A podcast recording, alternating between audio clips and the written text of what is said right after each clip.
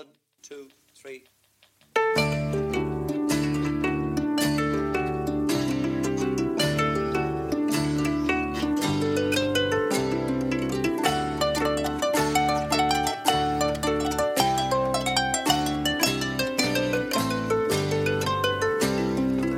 Céad míle fáilte, you're very welcome along to the Brian and Kieran Warfield podcast, the ramblings of two Irish balladeers, featuring Brian Warfield of the Fierce and Mighty Wolfe Tones and his son Kieran, that's me, of the band Catalpa, and also of the Bandwagon Bus, Dublin's only musical ballad tour on wheels. So sit back, relax, grab a tea, coffee, beer, or wine, or whatever takes your fancy, as we go rambling through life's misty, foggy dew, through stories, songs, history, politics, life on the road, and just a general bit of crack.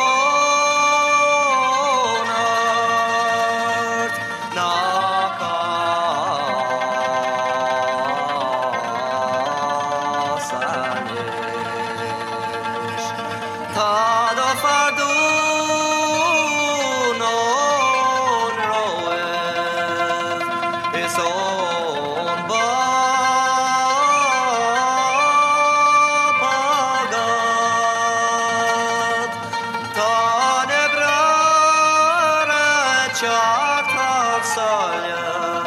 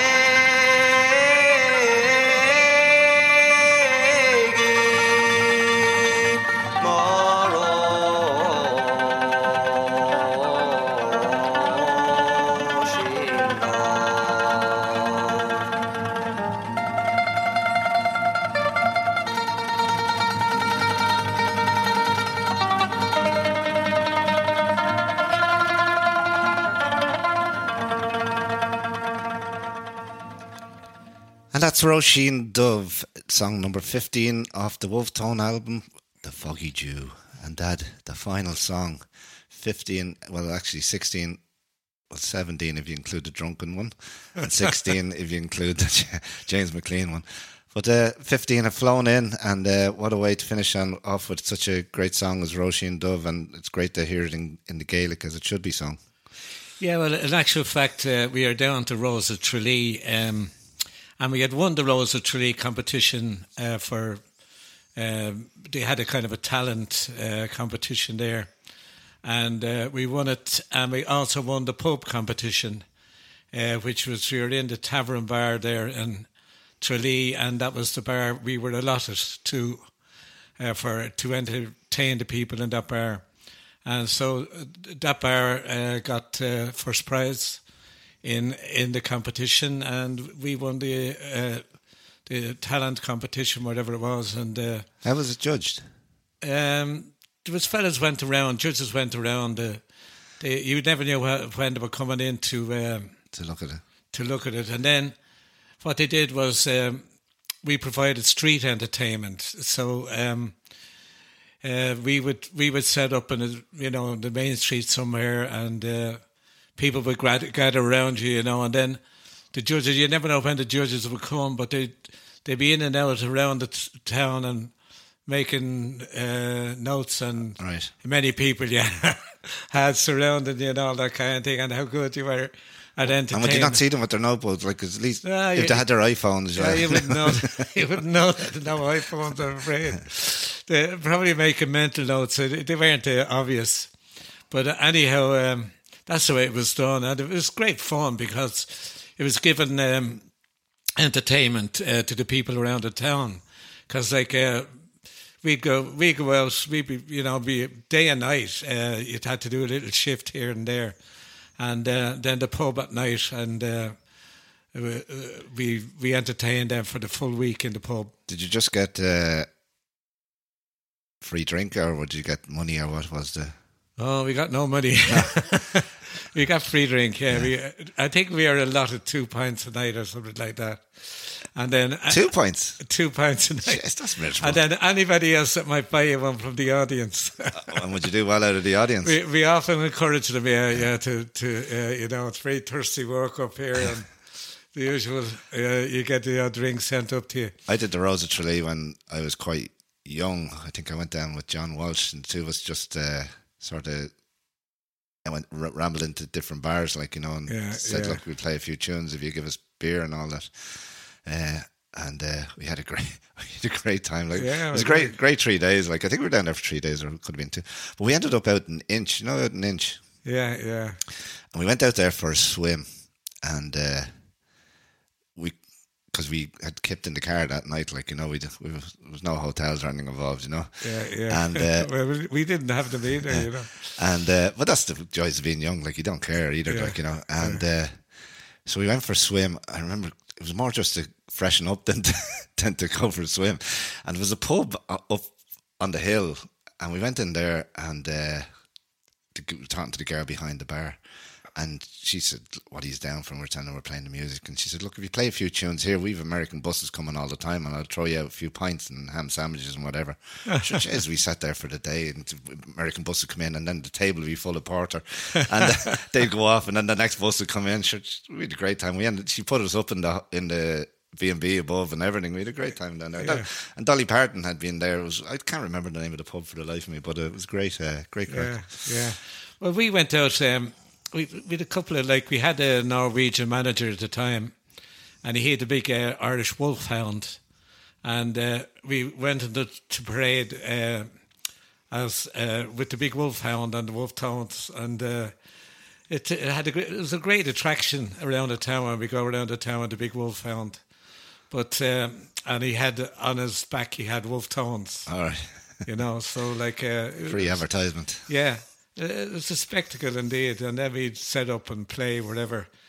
It was great fun. And then we went out to Dingle and, uh, you know, uh, we were looking for songs and stuff like that. And uh, we were looking for someone that had a good version of uh, Roisin Dubh in Gaelic. Yeah. And uh, of course, we recommended somebody, I can't remember the name now, but uh, so he gave us the song and the words and all that kind of thing. And uh, that's the version we have on on the the, the uh, on the C, on the on the record. Yeah. The and was that the first time you heard it when you were Ah, no, there? no, no. It was it, it was kind of well known because um, Seán Ó Riada had used it. Yeah, yeah, yeah. yeah. And and uh, uh, so that that was But outside of Seán Ó Riada, I think you were one of the first recording artists of it. Um, well, it's yeah yeah. according to Wikipedia anyway. Yeah, well, the song was kind of known before that. He used, he used like Boule, was it Boulevard he used? He used lots of Irish traditional songs yeah. in that uh, in that piece, and it was the way he brought them together and you know demonstrated the whole like it moved with the whole story of the Easter Rising. It was fabulous. Yeah. and uh, it was uh, uh, spectacular at the time to hear like the full orchestra and everything else playing it. So, you know, it was a huge hit, and we all saw Air as kids going to school. You Yeah, know, yeah. we brought to it, and uh, so the music it was just a great compliment Yeah. to the the photography at the time. And is it a is it a, a, a Republican song or is it a just classed as a It's classical just- Irish? Yeah, classical Irish. It's in a way it's a it's a revolutionary song in a way because the Roisin Dubh, of course, is uh, Ireland, Yeah. and uh, you know the the the talking about the French coming Yeah. and and the, and the Spanish coming. There's a there's a couple of trained that taught him because it was written in the 16th century. Yeah, yeah, yeah. You know, and it, they're talking about it on reading about it. It can be translated as either Dark Rosaleen or Little Dark Rose, and uh, in it, it's, it was saying that uh, it was thought the song was named after one of the daughters of the Amor O'Neill, who was the Earl of Tyrone, and yeah, yeah. his daughter was getting married to to I don't know someone else, and they it had been written in the camp of A O'Neill the night before the wedding. Yeah, well, uh, you know, I guess there are uh, theories on wh- where it came from. But no one, yeah, but that's it. Nobody knows. That's Yeah, just yeah. they are just theories, like yeah, you know. yeah, yeah. because uh, most people recognise it as an allegorical name for Ireland. Yeah, yeah. Because uh, you know during during the uh, years after the flight of the Earls, you weren't allowed to uh, sing songs about Ireland, Mm. and uh, so they used allegorical names instead of Ireland, Mm. uh, like Roisin Dubh, like um, Kathleen Houlihan, and all those Mm. yeah, yeah. other names that they use. So yeah, it, you know, there's probably a million explanations, but they all they all suit the song. it's al- a great song. I'm always amazed at how they pronounce Roisin. We we call it Roisin down here, but then up north they call it sort of Russian. Russian, yeah. I've heard Russian, yeah, Russian do, um, Russian do. We kind of say dove. Yeah, Um, of course, I mean, there's all the dialects, Dialects of of- Irish, yeah, yeah, yeah. of Irish, and uh, I think when I I went to school, I think I must have. I, I learned west of Ireland because uh, my teacher was from west of Ireland. you yeah, know. yeah, So that's it depended on who taught you Irish, really. yeah.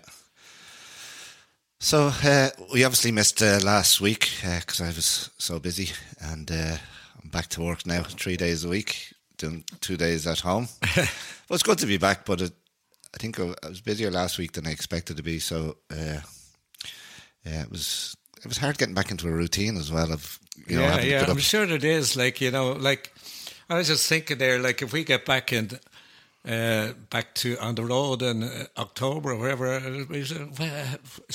you begin to wonder what the hell, how do I do this? Yeah.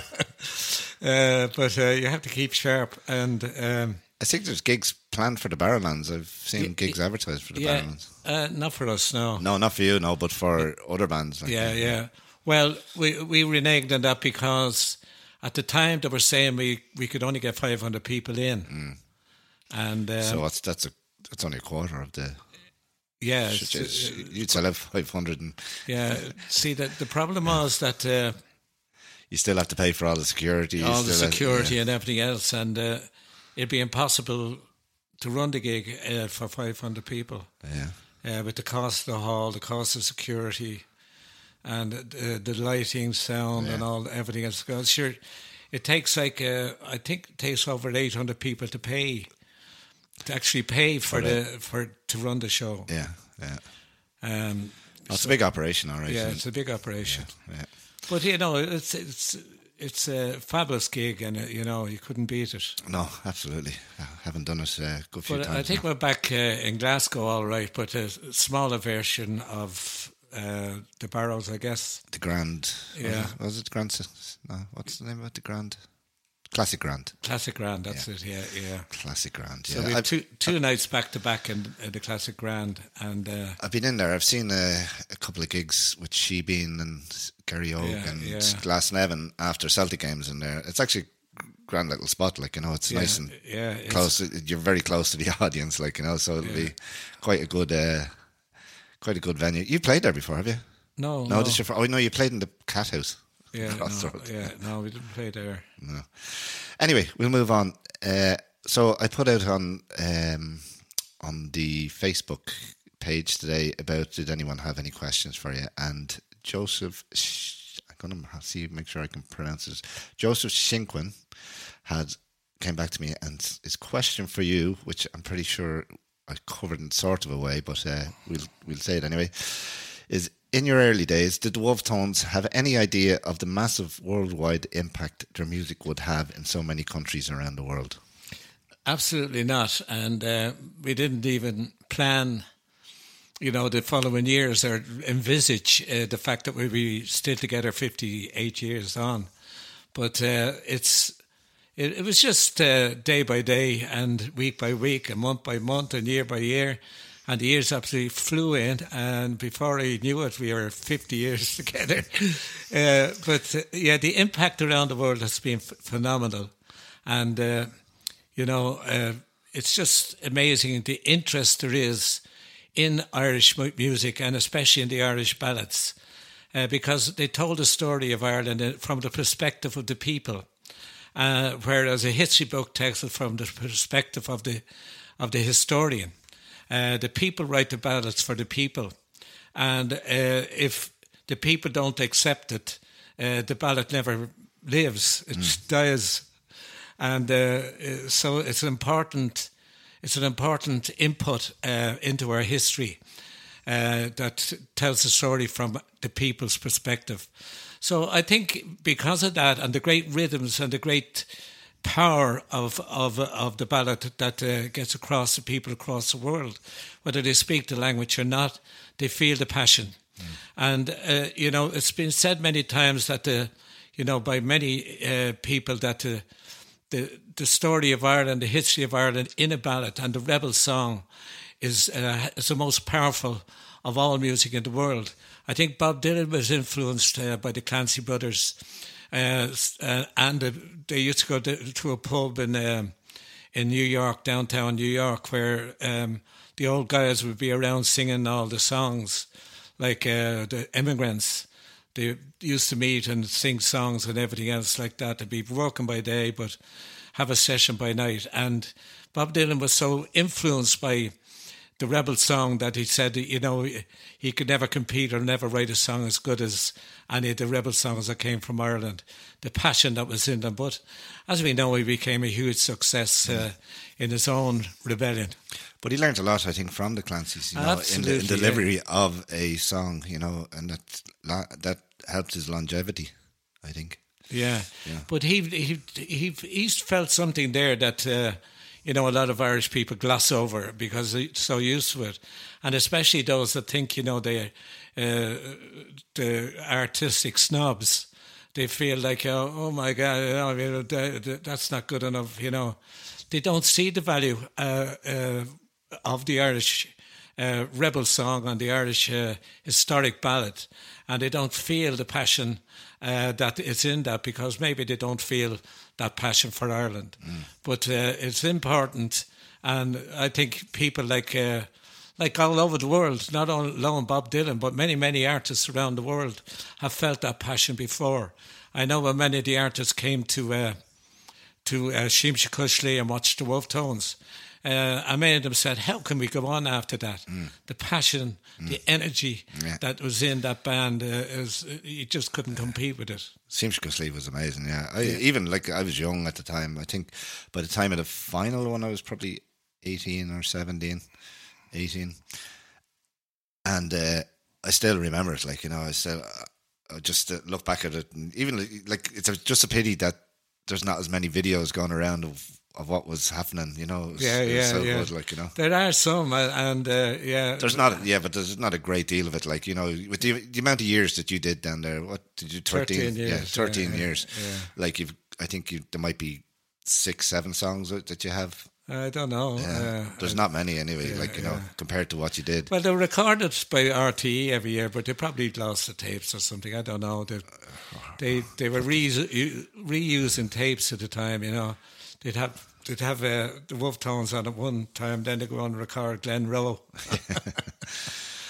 So it'll be wiped off. But uh, yeah, you know, just saying, we didn't envisage the fact that we'd be um, we'd be still singing 50, you know. many years now? still 57, around 56? 57, 54.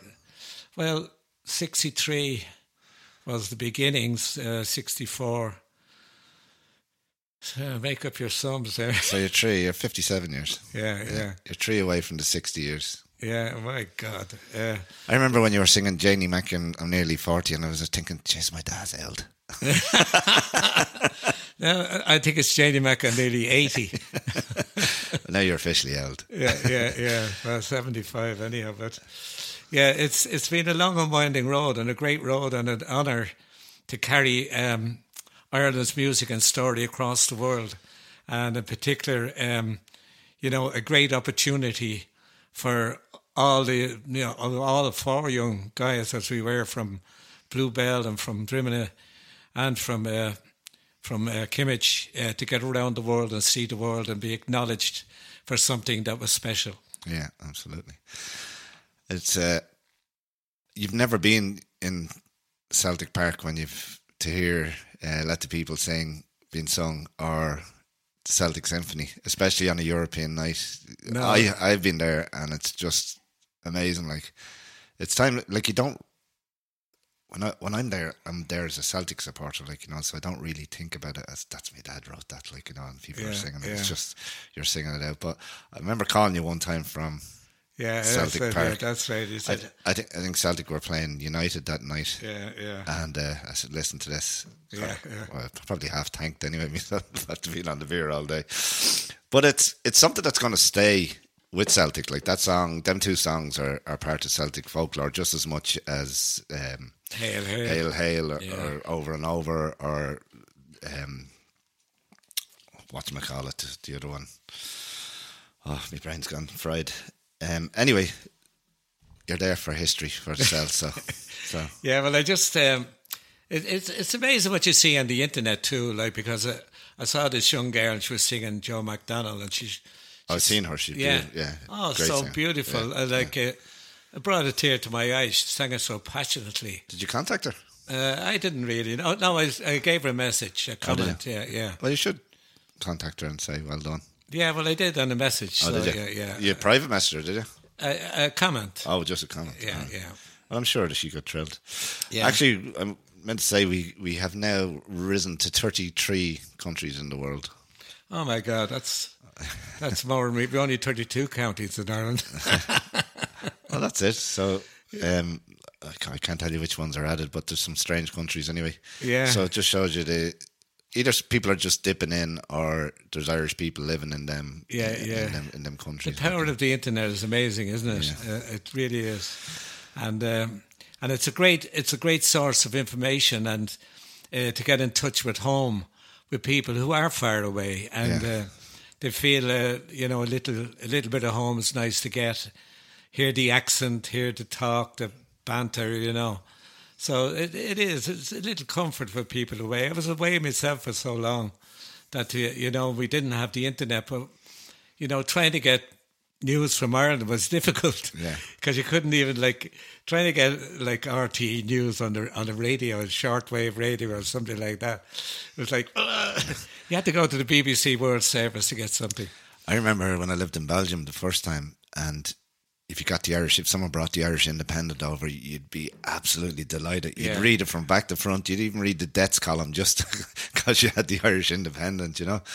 Um, so yeah, no, absolutely, it's great. Like you know, because being away last time, I was able to listen to because you have everything on the internet now. You have all the radio. You can Yeah, listen it's to. brilliant, You know. and uh, you know it's such a it's such a marvelous uh, development. And if you think like it's not that old. We're so used to it now, like it's how it's become part of our lives. I was just walking down, I was down in Wexford there on Sunday, and I was walking down towards the beach there in Courtown. And I saw this uh, young man, and he was wheeling his baby in a pram uh, down towards the beach. And I, I looked at the baby in the pram because I love love kids, love watching kids. But he, this kid, he couldn't have been one year old, but he had a phone in his hand, and he, sta- Jesus. he was tapping it with his finger. And I said, "My God, he's starting young, that guy." That's terrible. But they, uh, so like, Kids shouldn't be allowed near mobile phones until they're still they're 11 or 12. 22. Yeah. no, but there's just so, there's so much like people. I think people in general, it's phones have taken away. Even when you go out for dinner or something like that now, you Yeah, just see, see every- everyone's on their everyone's phone. taking pictures of their food or checking in or you know. Yeah, yeah. It, it actually bugs me now. I have to say, it does really bug me. It, it's gone. It's gone beyond the beyond now, and uh, you know we never thought it'd go that length. You know because people, everybody has a phone. Like you, you you just walk down the street there, and everybody's doing something with their phone. Either Filming other people having a wee on the street like they were at the weekend over in, in Dublin. Did you see that? You? Well, that's the thing I was talking about. I was saying the internet now, everything happens, and now you know about it. Like there was some sort of riots down in Bettystown, or in, and there was lads baiting the crap out of each other and baiting the crap out of police and all that. But it's all over the internet now, so Yeah, so now you know about it, and you're going, Jesus, the world's gone mad, like you know. And then you see all the crack in Dublin with people out drinking and Yeah, such. yeah. And I can't blame them, but the problem for us is, and I've seen it in when I lived in Bruges, the, the local town council have a big open in every have a square in every every town in every village in Yeah, in yeah. Belgium or Holland or wherever you go. Even when we were in Poland, they all, all have it, and it's a place for people to gather. Whereas we only have a few streets that are closed off to to uh, yeah, yeah. to p- Uh, pedestrians. there's so, plenty of spaces around Dublin. I mean, just it's. Uh, but the- but I mean, Smithfield's a great space. You know. Yeah, No, but- I don't but- think people go up there. But it's north side, and there's not many bars up there. You see, yeah, yeah.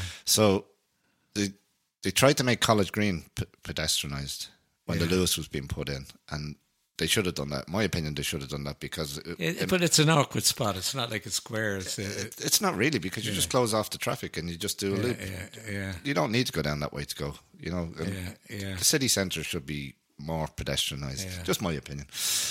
Um, Indeed, but um, yeah. So lockdown. yeah, I, I was. Uh, I I came back because I heard the traffic. I came back across the mountains yeah. From from uh, Courtown and um, coming over the mountain. Now I I never thought there was weddings going on. There was christenings going on. On the mountains. on the, on the mountains. There, there, there, there was some kind of a Muslim, a Muslim uh, wedding going on, and uh, then we went down, and How do you know it was Muslim? because they were all wearing the the head, you know, the, the scarf. They, they could have been Hindu or No, no, no, no, no. The, the, you know the, the the thing around the Burqa. head. Yeah, yeah. Not the burqa. No, the covering, the head, right. face covering. Right. And um, but anyhow, like there was that going on. There was uh, saw christening an Irish party there. The baby was out there on the mountain.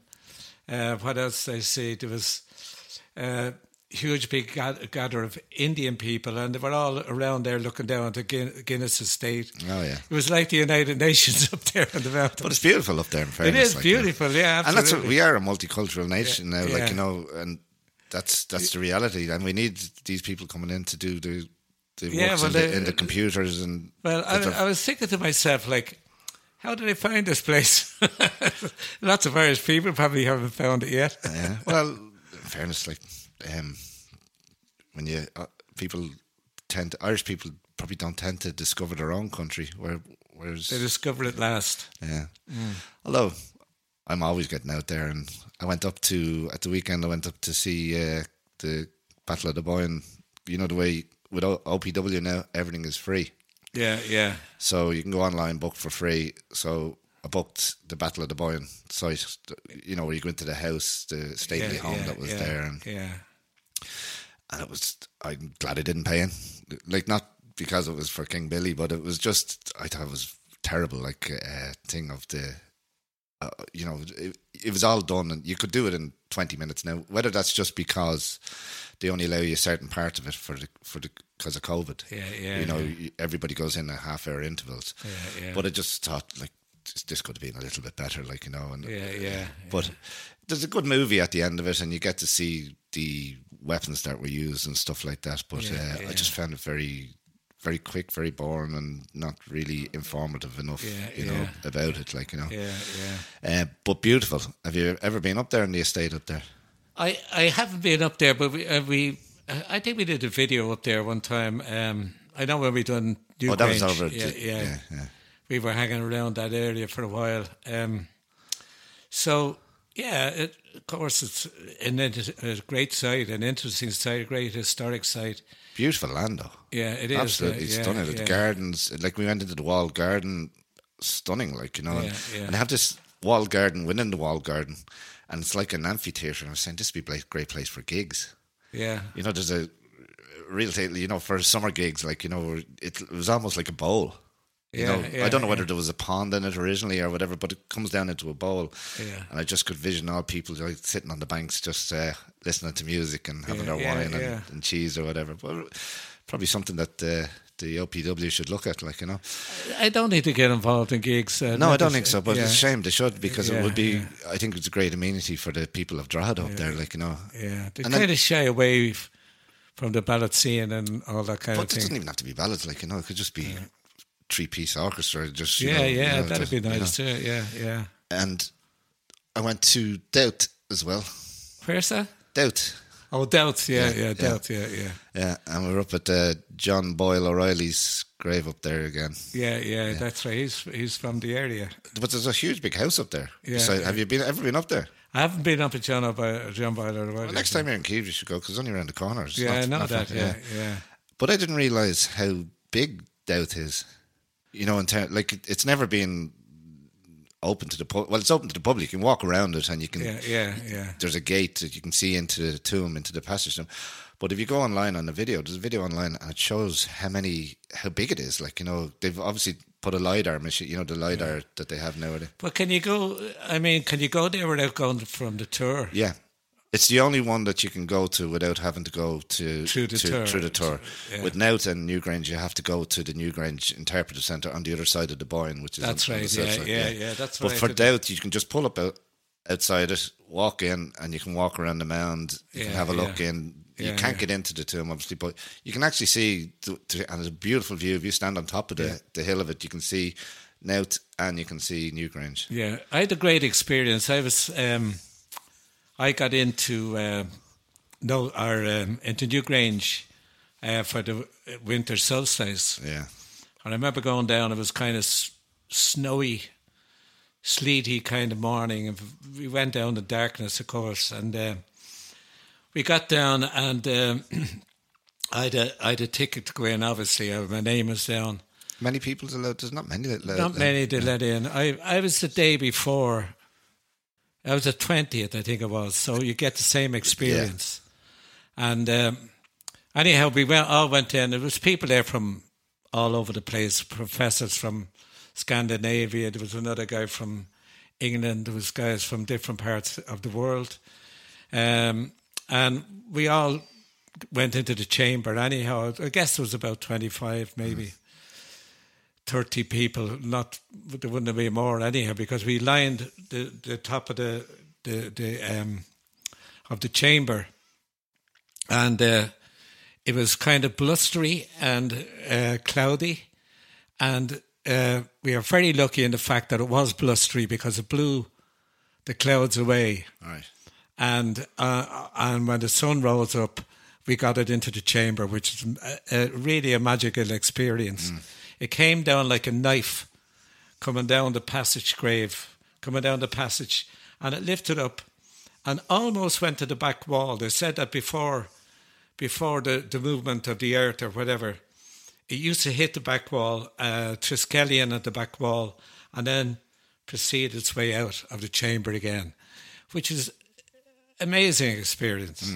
You know, when you think of the the engineering going into it to make that happen, Oh yeah. like and to make it happen like so many many like, years yeah. ago. You just wonder, was there something alternative? Because it's just like even looking at the, the construction of. If you go on, I think if you go on YouTube and just uh, um, Google or Dowth, there's a, a thing, and it just brings you right through the, the passage grave. I thought it was just like like in Newgrange, it's just you could walk up and it's into a big open area. In Dowth, it goes. The passages are all over the place. It goes into so many different chambers. Yeah, yeah, yeah, yeah. But I, I've been in Newgrange. I've done Newgrange quite recently, and they do it with a torch. You know, they try to, to show you the light with the torch, and it's just not the Yeah, same yeah, effect as I'm sure you had. Yeah. So you were very lucky to get that. Like, yeah, well, Uh, there's probably only 26, 26, 26. Because I think it's only the day after, day before, the day after. So you have three days that you can get light into the chamber, isn't Yeah, it? yeah, So you get so that'd be 26 and 26, 52, uh, 78 people a year. So yeah, it's uh, it's uh, an honor to be there, you know, and uh, I can imagine. I can't say who it was got me in, but Oh, you want. But if he doesn't get me in next year, I'm going to tell him. no. Um, I see you're out of beer there, Dad. Do you want to grab yourself another beer and we'll stick on a tune? Yeah, good idea. We'll do a tune Good then. idea. Okay, I won't introduce because I don't know what it's going to be. So here's the tune coming up now, and uh, we'll be back shortly while my dad gets a beer.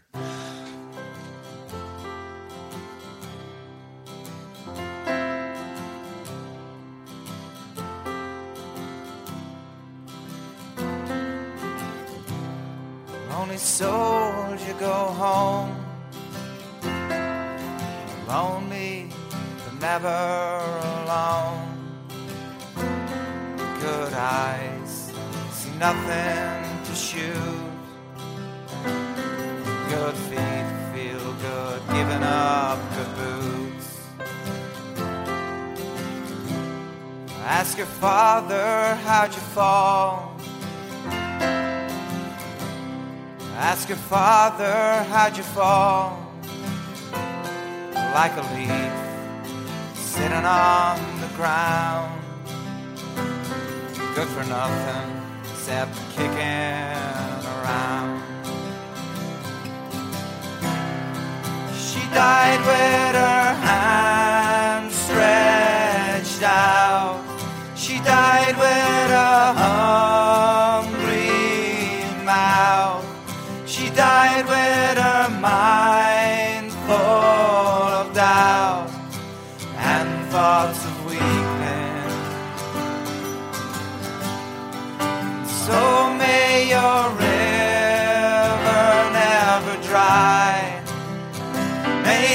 mouth never lie. May you be satisfied to never know why. Sometimes someone just wants to die.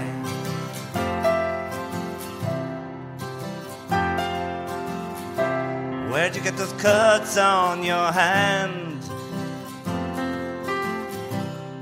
Told you about playing in the sand. Someone always is careless with glass. There's always questions that someone won't ask.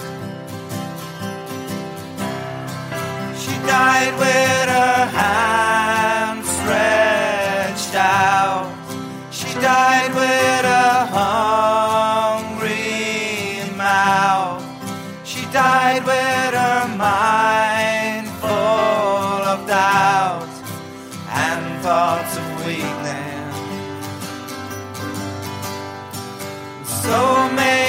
river never dry. May your mouth never lie. May you be satisfied to never know why. Sometimes someone just wants to die.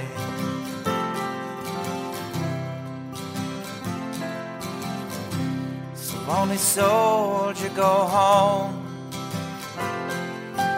Lonely, but never alone. Good eyes, see nothing to shoot. Good feet feel good, giving up good boots. Good eyes, see nothing to shoot. Good feet feel good, giving up good boots. Okay, so we're back again, and uh, my dad has his beer. He's drinking a nice cold uh, can of Rockshore Light. Yeah, not bad. Um, I drink the old light beer because I got used to it when I was in America, and um, the Miller Lite and uh, of course the Coors Light and what's the, a few more of them, and just got used to them.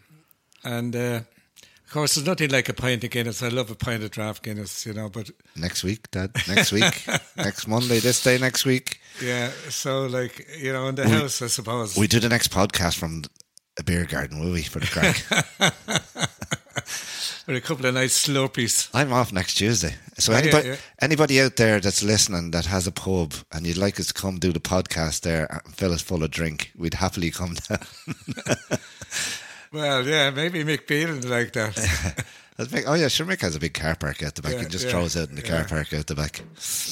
Anyway, um, yeah. Uh, so, what's your favorite beer ever? Guinness. I love, I love the pints Like you've Guinness. you've uh, had beer all over the world now, so you Yeah. you must be a good connoisseur. Well, funny enough, now I wouldn't be. Um, I, I'd be careful about the beers I drink because, like, well, normally when we're on tour or whatever, like I, I try and we always ask for the lowest alcohol, you know, so that we don't get uh, smudged before we go on stage. So it's important to keep the old. Yeah, Belgium would be a place now you'd want to be careful with the old beers over there. They have very heavy stuff, yeah. Oh, and the, the thing about it is they don't taste like they they're rocket fuel. Like if you have Carlsberg Special Brew over here, it's absolutely rank rotten. but if you drink a Belgian beer that has the same percentages, is actually quite sweet and tasty, and you, you go, oh, that doesn't seem too bad. Like, yeah, and it hits you like a hammer. oh, jeez, I've carried many the person out that said they could put away pints and didn't didn't care what percentage it was, and Yeah, yeah, yeah, two hours later they were asleep in the chair yeah. and had to send for, send for a taxi to carry them out. But uh, Yeah, I don't think I don't think beer. I don't think beer works at high alcohol. You know, I don't see the point in it. Like I drink to socialise and to have a bit of crack now. Off times I do go the crack goes a little bit longer than it should, but but uh yeah, I don't I like low alcohol beer doesn't bother me either. Like, you know, I just like having a pint. yeah, yeah. It's having the experience. I think having a drink, and especially when you're singing, like it's keeps you lubricated. You know, like Like when I'm gigging now, I, I I always drive, so I just drink that Heineken Zero and it's actually a nice. you wouldn't know the difference. No, yeah. it's a nice beer. It's actually a nice beer. And people slag me like, but I don't mind it. Or even when I come in for work now, I have a Heineken Zero rather than uh, than, Yeah. a, than a beer, like you know, because yeah, yeah. you get doing the grass or something, you don't want to cut the hand off yourself. Well, that- I was out in the garden all day, so I know all about that. But I've been drinking a, an Italian beer lately, Moretti, and it's actually quite nice. Yeah, but uh, yeah. again, I'm I'm looking forward to next Monday and uh, going to to a beer garden and going to sit there. I've Monday off and I've Tuesday off. there you go. Has to be beer time. So um, yeah, it definitely has to be beer time. So, um, yeah, people were asking me today, like, uh, are we going to get back to play uh, at any stage soon? And uh, it looks very heartening, I have to say, that uh, uh, things are opening up a bit. I know they're just saying you can have a few hundred people in, but it, uh, you know that wouldn't work, I suppose, when you look at the, the, the you know the cost of running a show. But uh, I I'd be looking forward to getting back maybe in October, and um, I think by that stage they'll have run all the test events and Yeah, they'll, yeah. they'll know where they're going. But the one in Liverpool proved that there was no transmission of uh, COVID from Really, the concert. Yeah, yeah, And they had yeah. I think they had a thousand or two thousand people in. I can't yeah. remember, but they had a good crowd in, and it looked really good. Like to see the crowds in again at yeah, a gig. like, yeah. you know. It's like the football. I mean, the football was terrible without the the supporters. Oh, I it's think, great, like you know. And even better that United got beat. Now, if you're a native fan out there, don't take that. no. Well, I I have a fondness for Villarreal because uh, Celtic played them about fifteen or twenty years ago, and since then, that time, they have uh, a Celtic supporters club over there called, Oh, really? the, Yeah. called the Submarai. Uh, and they wear Celtic tops at their home games sometimes, you know. So it's it's it's a it's a, It's nice, a touch nice, for nice thing. Yeah, yeah, it's a nice thing. but Celtic seem to have that with a lot of uh, like when I lived in Ghent, uh, there was a load of lads, Tom Collin, and a few of his mates that were all uh, they were all uh, Celtic fans, and I actually thought they were Scottish when they came in because they had Scottish accents, but Yeah, yeah. they just had it from, and that was from when Celtic had played uh, Ghent in the UEFA Cup, the old UEFA Cup, and they just had You see, the Celtic supporters make f- friends. They don't make enemies. Oh, no, no. You know, a lot of the clubs go over there and they, they, everybody's a bloody enemy. Where Celtic are, you know, like the Irish supporters, they go abroad and they have a great time and they're loved Yeah. wherever they go, and that's why they're appreciated. Yeah. and that's why you know their fan base grows across uh, many places because of the, the they're liked, Yeah. well liked. Oh, definitely, yeah, yeah. And I'll never forget when I was in Seville, and I, I like they say there was eighty thousand Celtic supporters there, but I reckon there was more. Like it was just, it was unbelievable. I've never seen anything like it. Like you know, never ever seen anything like it, and I don't don't think you'll ever see it ever again. But when we left Seville the next day, we we, we were going back to Madrid because we had a flight from Madrid. The police were begging us to give them scarves or whatever, a souvenir for the Really? for the, Yeah. You know, as we So get they were that w- made welcome really Yeah, by the yeah. police and everybody. I'd bought three scarves uh, to as souvenirs. I ended up having to give them away to the police. The police, yeah. they were just they wouldn't let me go without getting the, Yeah. getting the scarves off. It's like you know, but it was great to see, and it was great to see the reaction of the Celtic, uh, Celtic supporters in the town. The town was no damage done. Yeah, Everybody yeah, was yeah, polite when the pubs were closed. The pubs were closed, and actually on the way out to the stadium, we wanted to go out to the stadium early. It was really, really warm that day. I'll never forget the heat. Like I didn't want to drink too much because I wanted to be in full health. You know, going to the game. I wanted to re- remember want to every bit. remember. Yeah, yeah, yeah. And uh, we were lucky enough because we didn't have tickets. Well, had tickets, but they were coming up from the country, and they hadn't arrived by the time I had to leave for the airport. And Yeah. there was no other flights out. We were we were lucky to get a flight to Madrid. There was no other flight out, and the guy who was couriering them up, they- I think they were coming up from Port and he got stuck in the M50 when the toll bridge used to be there, and we had to leave without the ticket. It was either a choice: wait for the tickets Or and get go- no flight, Yeah. or go with the flight. So we just said we'd take a chance.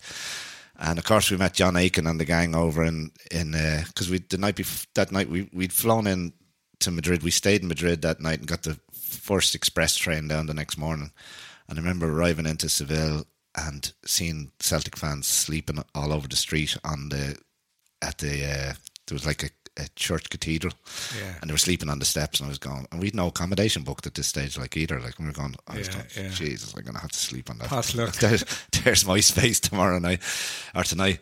But lucky enough, within I'd say an hour of us getting there, John Aiken had organised us digs and got us uh, a ticket. He's a great organizer. You could, yeah, yeah. three three tickets and three three beds for the night. Now the beds were, you know, they were they were grand. Actually, it was actually you know decent for for what. But we came out after the game. The the, the bars weren't open very late. The, I think the police had ordered them to close because there was so many fans. Not because of trouble, just because there was so many fans. And I think everything was closed by twelve o'clock or half twelve. Yeah. Uh, but it was a long day, so I was sort of happy to be Yeah, heading to my bed. But uh, it was great. It was a great experience. You know, I never thought in my time that I'd see Celtic in a in a European Cup final. You know, Yeah, yeah. so Well, well, will we see it again? probably not not the way they're playing at the moment, and uh, the fact that we can't even get a manager is even more worrying. Yeah. They're talking about this new Australian fella. Have you heard of it? No, no. I, I, I'm going to try and pronounce his name, Ange Prostologo or something. Logo. Yeah. He he was the manager of the Australian team, and he got Australia.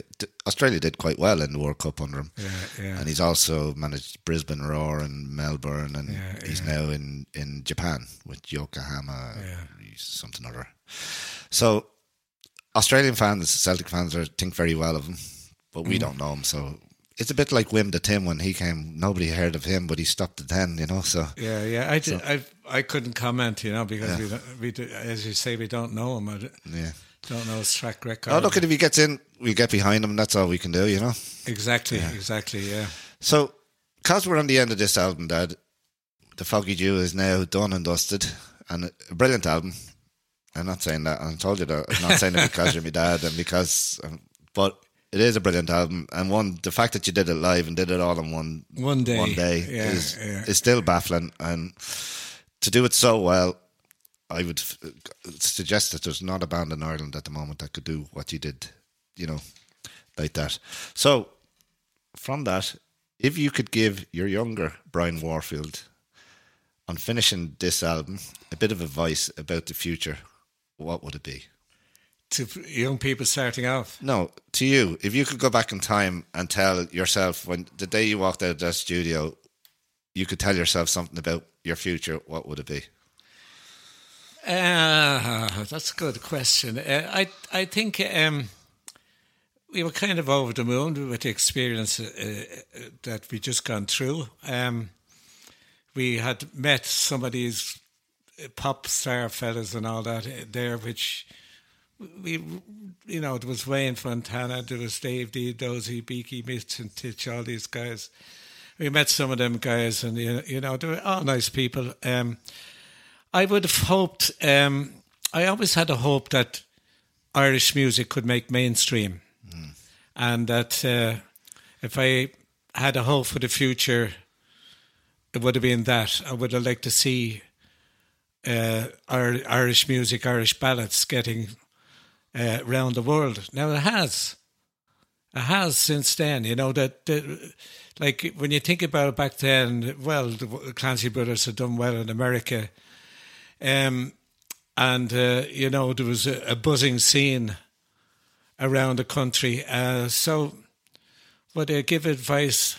Oh, keep what, what advice would you give yourself? Not what, what would you give to people? What what advice would you give? like if I if I could step back in time and say what advice would I give myself or what advice would you give yourself? Would you say get out of here fast? You're not going you're not going fast enough. Go back to the job. would you? No, no, we were earning nothing at that time. No, but you had a, you've had a great life out of music. Yeah, yeah. I would have said, you know, you got to keep going at this. You know, yeah. that's like I was very determined. Uh, Is there anything you change? Is there anything I change? I, I don't think I would. Like I was very very young there. I was the youngest in in the band, and the you know I, I was I was sort of given the music end of it more than uh, anything else, and I was given the songs, and I was more or less giving them away to everybody else, and not giving them to, to myself to sing. So that that was something. I maybe I should have took. Uh, took some of them and sang them myself. But that's the way it was then. Is that because you didn't have a belief in your vocal ability, or no, just that you I wanted didn't want the responsibility of singing? No, no, it wasn't. It wasn't that. It was, I loved singing them. I, I loved singing on stage. Um, no, I wanted. I wanted to. I wanted to give. I wanted to give them something. You know. Yeah. yeah. Um, it, it was the kind of thing, and then the last person I think about was myself. Yeah, I like. Yeah, I don't mind. Like I've write songs and give them to Phelim, and you know, vice versa. But, yeah, yeah. But I, I guess I just go for whoever I feel is the best person suited for that song. Well, there's obvious. Yeah, there's obvious songs that suit people. You, yeah. you must obviously write songs for Tommy's voice. Like you must go well. Well, I do. yeah, yeah, I do. I love writing for Tommy because, like, Tommy has a great range. Mm and uh, you're not you're not restricted to a sort of a repetitive um, melody. So in that way, yeah, I love writing for Tommy. Um, uh, so and he, he, whatever he does, he puts total passion into it. If you have a story, you tell him the story, and he feels the story, and yeah. he gets out the words unbelievable. I think there's no better ballad singer um, in our generation. Yeah, definitely not. No, including like Luke Kelly, that is, who's um, indeed was a great singer, but definitely Tommy Byrne is up there with the rest of them. Yeah. Well, I think Tommy's better than Luke. And yeah, I, have always I've had that argument with so many people. Like, but you know, everybody has opinions, and that's just yeah, my yeah. opinion. And yeah. it's what you like and what you don't like. You know. Yeah. And I don't say it because he's part of the band that you're in. I say it from the oh, no, he's a super, as a fan of Irish music. Yeah, you know, he's a super voice. He's very he has great expression. He uh, knows how to get words across to people and the story across to people. Um, it, it, it's a it's a great talent. Mm, that's for sure. A great talent. That's for sure. So, we are we deciding whether we're doing we're going to keep the podcast going? I had a great idea actually. Yeah. I was thinking that we could go to Scotland to do podcasts. Go to a bar, sell tickets for it, and then go to Celtic game. What a great idea! So we do we do two nights in of a podcast in a in a bar in Glasgow. So if any anyone's in the bars in Glasgow and you fancy taking myself and my dad over for a for a what should we charge him for a ticket? Oh, we can talk, we can talk about that with the venue. Yeah. Uh, we could do two podcasts, a Friday and a Saturday night, and uh, then uh, the game as well. well, it has to be a Celtic home game, and we have to have fans back. Uh, I'm looking forward to getting back to football. Actually, there's a meeting tonight with the FAI. uh, yeah, well, I promised um, my two grandsons uh, that I'd take them over to we uh, got to we got to turn them into Celtic fans rather Celtic- than Man United fans. Celtic game, and uh, you know that's the thing. I I want them to experience the great club that it is. Yeah, absolutely. I still remember the first time going down to walking down to Paradise. It was just such a great experience. It was lashing rain that day, but still great, great memory. And we were beaten that day as well, which didn't wasn't a great memory. But anyway, look at we are now at fifty-two minutes. But sure, Ah, you can play it out with one of your songs. One of your Yeah, we'll we'll play it with some something anyway. I'm not too sure. I don't have anything lined up, but sure. Um, so the next album that the Wolfe Tones released was called Up the Rebels, and it was a 1966 release. So you pretty much released this. was was that um was was the teddy bear's head before that or after that? Teddy Bear's Head was 1970, according to this. The EP. This- No, the I'm only gone with albums. Ah, yeah, yeah. The, the EP was before uh, before of the Rebels. Yeah, we're not doing EPs. Dad. They're only short. We're Ah, you have to you have to do that. What? it do- doesn't come up in your disco- disc- discography. Discography. uh, yeah, yeah. There, there's some like, like uh, I still miss someone is on that. Um, Say that again. I still miss someone. Oh yeah, yes, Yeah, yes. That's a great song. Yeah, great yeah. song. I think Four Strong Winds is on it. I'm not too sure, but uh, Teddy Bear's head, Teddy Bear's Head's obviously on it. obviously. okay, well let's do the EP then. How many songs in four? Four, on an EP. yeah, Yeah, four, yeah. four or five, I think. Four. Okay, let's do the EP for the crack. Yeah. Um, Have you? You don't have a copy of that, obviously. a real copy? Yeah, No. I have a copy. Yeah, Well, I would expect you to have a copy of St. Tune. I don't have a copy of everything we done. For God's sake, I gave them away to I know when you think of all the stuff that yeah, you yeah. you know that you've aunties and uncles and friends and fra- fans, and uh, everyone got you know they come to the house and I tell you, if if I was you and I was going back to give my young person a bit of advice, I'd have kept all the posters and all the memorabilia, all the posters with the likes of I uh, done the best I could. I kept what I could. Sheem Shakushli. Yeah, we miss a lot of that. Yeah. Oh well, you know, next time around. You should you should bring out a new Sheem Shakushli, a Wolfe Tones Sheem Shakushli T-shirt. That's what you should There do. you go. You know, and make it like retro looking. Yeah. Be a bestseller for him. Tell you. All right. Um, oh, and I must get back that the bandwagon is coming back on the first Yahoo! first Saturday in July. So uh, we will have it up on the website to book. Um, what's the first Saturday in July? Let me tell you now. Is no, not the first Saturday. The second Saturday. It's after the pubs open. So the pubs are opening on the fifth, where you can drink indoors. So it's the tenth. So Saturday the tenth of July, the bandwagon will be rolling around the streets of Dublin. So make sure and get your booking. Uh, yeah, it's a great experience, really. Is. We'll only be doing sta- Saturdays starting off uh, until uh, we get a feel for where we are in it.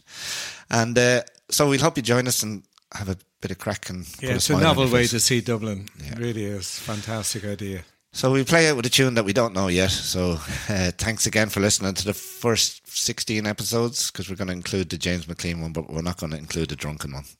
The drunk- okay, we forget forget about that one. Okay, we'll see you. in- well, We'll listen in next week, wherever you do. All right, take care. Bye bye. Bye bye.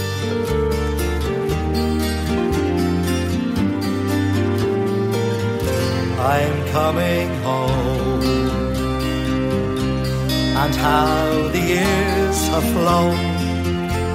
For far too long I've been a stranger in a strange town, so far away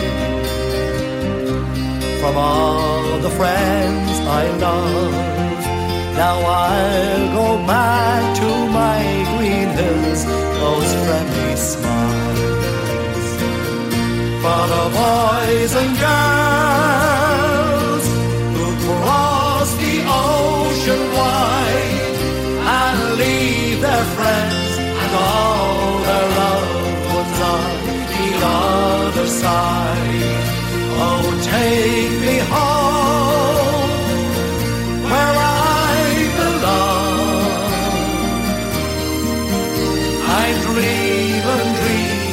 home for much too long. How things have changed. Now nothing seems the same. For I have been away too long. I've just myself to blame. And Molly dear, how could you marry? For then you shattered all my hopes and all my dreams. For the boys and girls who cross the ocean wide and leave their friends and all their loved ones on the other side. Oh, take me home